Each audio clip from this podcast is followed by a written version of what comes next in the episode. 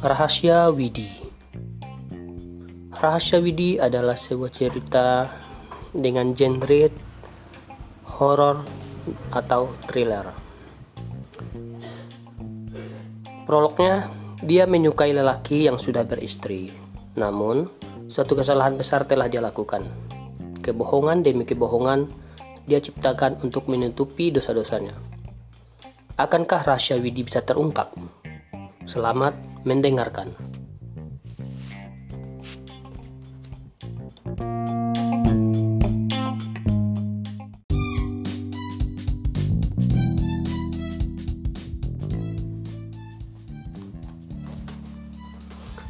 Rahasia Widi episode 1 Racun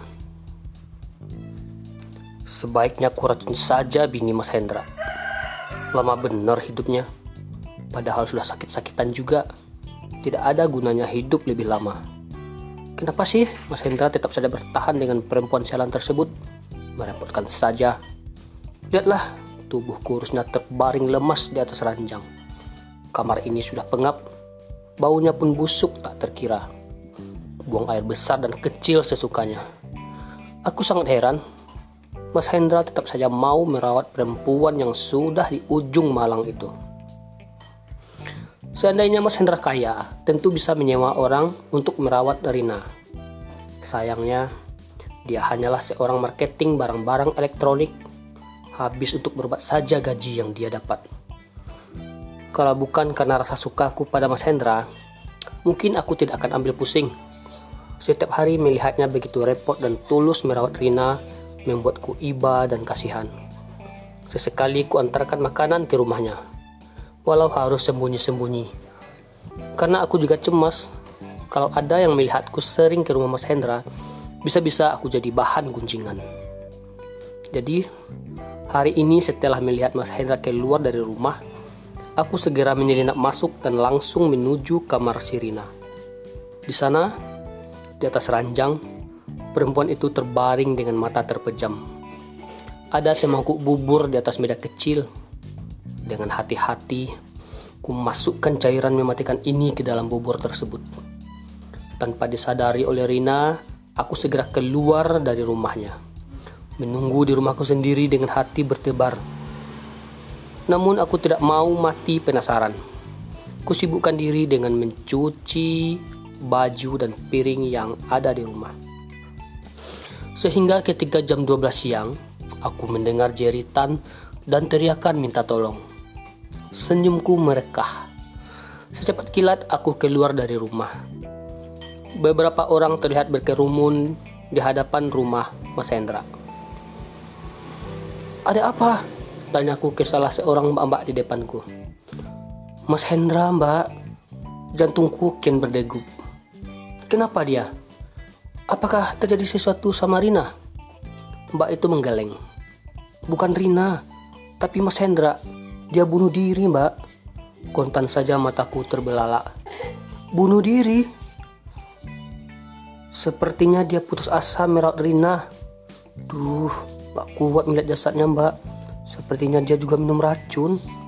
Tubuhku pun limbung. Bersambung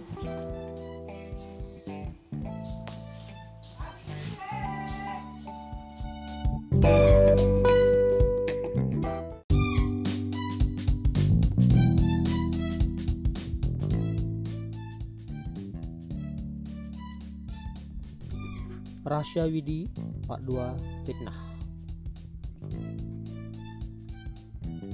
Bolehkah aku ceritakan satu rahasia? Bukan bermaksud mengumbarnya, hanya saja agar ada yang bisa belajar dari kesalahan yang telah kuperbuat.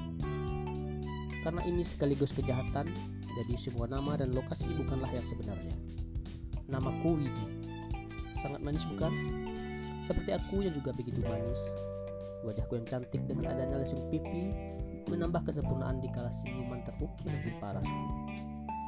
Sayangnya tidak dengan hatiku. Siapa sih yang bisa menebak isi hati seseorang? Ah, tentunya tidak ada ya. Hati adalah sebuah rumah yang penuh rahasia. Hanya si pemilik kunci yang bisa memasuki dan mengetahui apa yang tersimpan di dalamnya. Nah, hatiku tidaklah sesempurna penampilanku. Di saat-saat jadi seusiaku menyukai pria sebaya atau lebih tua, aku malah kepincut pada seorang lelaki beristri. Namanya Mas Hendra. Dan aku baru saja mengirim nyawanya ke akhirat. Aku takut, aku cemas. Pastinya aku juga begitu merasa dihantui oleh perasaan bersalah, menyesal.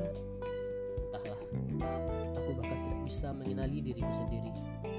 Rasanya seperti batu besar menghimpit tubuhku, meremukkan tulang belulang yang selama ini menjadi pondasi jiwa.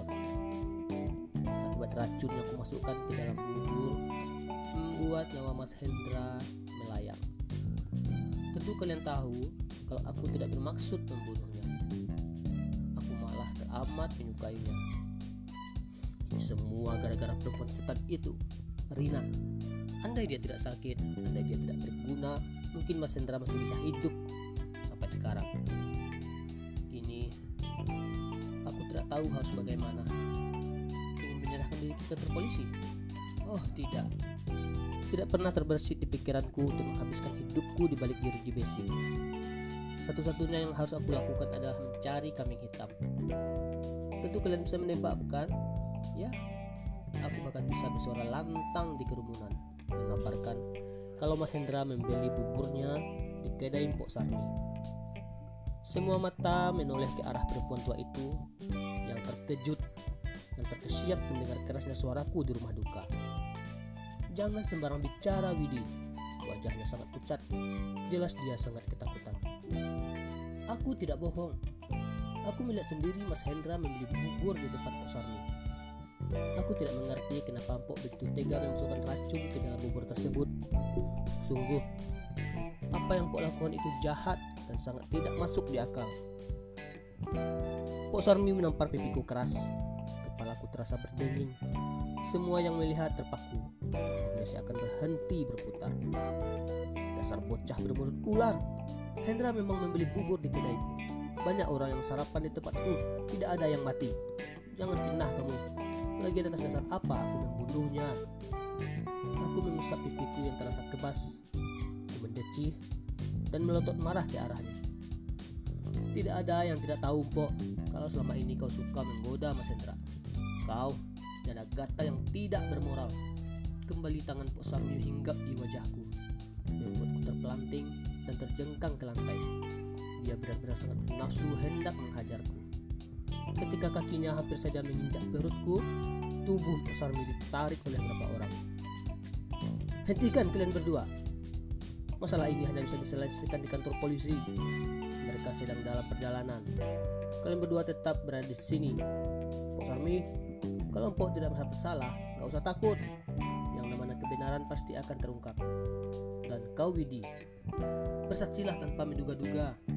Harus ada bukti, jangan asal fitnah. Bisa-bisa malah kau yang dipenjara. Aku menatap lelaki wajah tegas itu, Pak RT, menatapku dan Pak Sarmi silih berganti. Mendengar ucapannya jelas sekali aku khawatir, karena memang aku hanya bisa menduga-duga.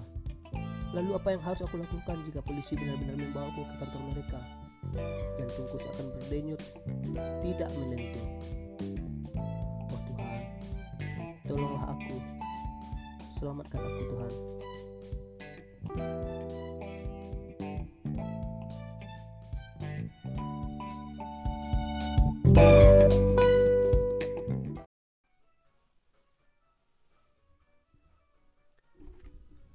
Interogasi Part 3 Rahasia Widi Aku dimasukkan ke sebuah ruangan yang tidak ada jendela sama sekali. Seorang pak polisi menatapku garang. Kenapa bisa kamu menuduh Pak Sarmi yang merjun Hendra? Hmm? Wajahnya mendekat dengan sorot mata tajam. Aku gugup. Baru pertama kali aku berurusan dengan polisi. Sungguh, aku sangat ke Aku sangat ketakutan. Tubuhku menggigil. Jangan hukum saya, Pak. Saya tidak bersalah. Saya hanya menduga kalau kelompok Sarmi yang meracun Mas Hendra. Tanganku terkepal erat, berusaha menguatkan debaran yang kian kuat menyentak jantung. Apa aku menuduhmu bersalah? Huh? kumis Pak Polisi bergerak-gerak. Atau jangan-jangan memang kamu sendiri pelakunya? Mataku melotot tidak percaya dengan apa yang ku dengar barusan. Bukan. Bukan, Pak. Bukan. Saya saya tidak tahu sama sekali. Saya saya hanya menduga-duga kalau kalau Pak Sarmi pelakunya. Karena ka, karena bubur itu memang memang Mas Hendra beli di, di kedainya Pak Sarmi, Pak. Sumpah, Pak. Saya minta maaf, Pak. kalau saya telah menuduh Pak Sarmi, saya mohon maaf, Pak. Ampuni saya. Aku menangis dari isa-isa. Dalam keadaan seperti ini, aku harus bisa mengendalikan diri. Harus bisa terlihat wajar. Jika aku salah sedikit saja, maka bisa-bisa aku yang dijebloskan ke penjara. Baiklah, saat ini kamu masih berstatus sebagai saksi. Jika nanti bukti-bukti mengarah ke kamu, aku harap kamu siap dengan resiko akibat perbuatanmu tersebut. Aku lega, namun ribuan rencana bergulir di pikiranku. Salah satunya, botol racun yang sekarang masih tersimpan di tempat rahasia di rumahku harus segera aku lenyapkan. Jangan sampai polisi menemukannya. Bisa bahaya. Ya Tuhan, sampai kapan masalah ini akan akan selesai? Aku benar-benar sangat takut.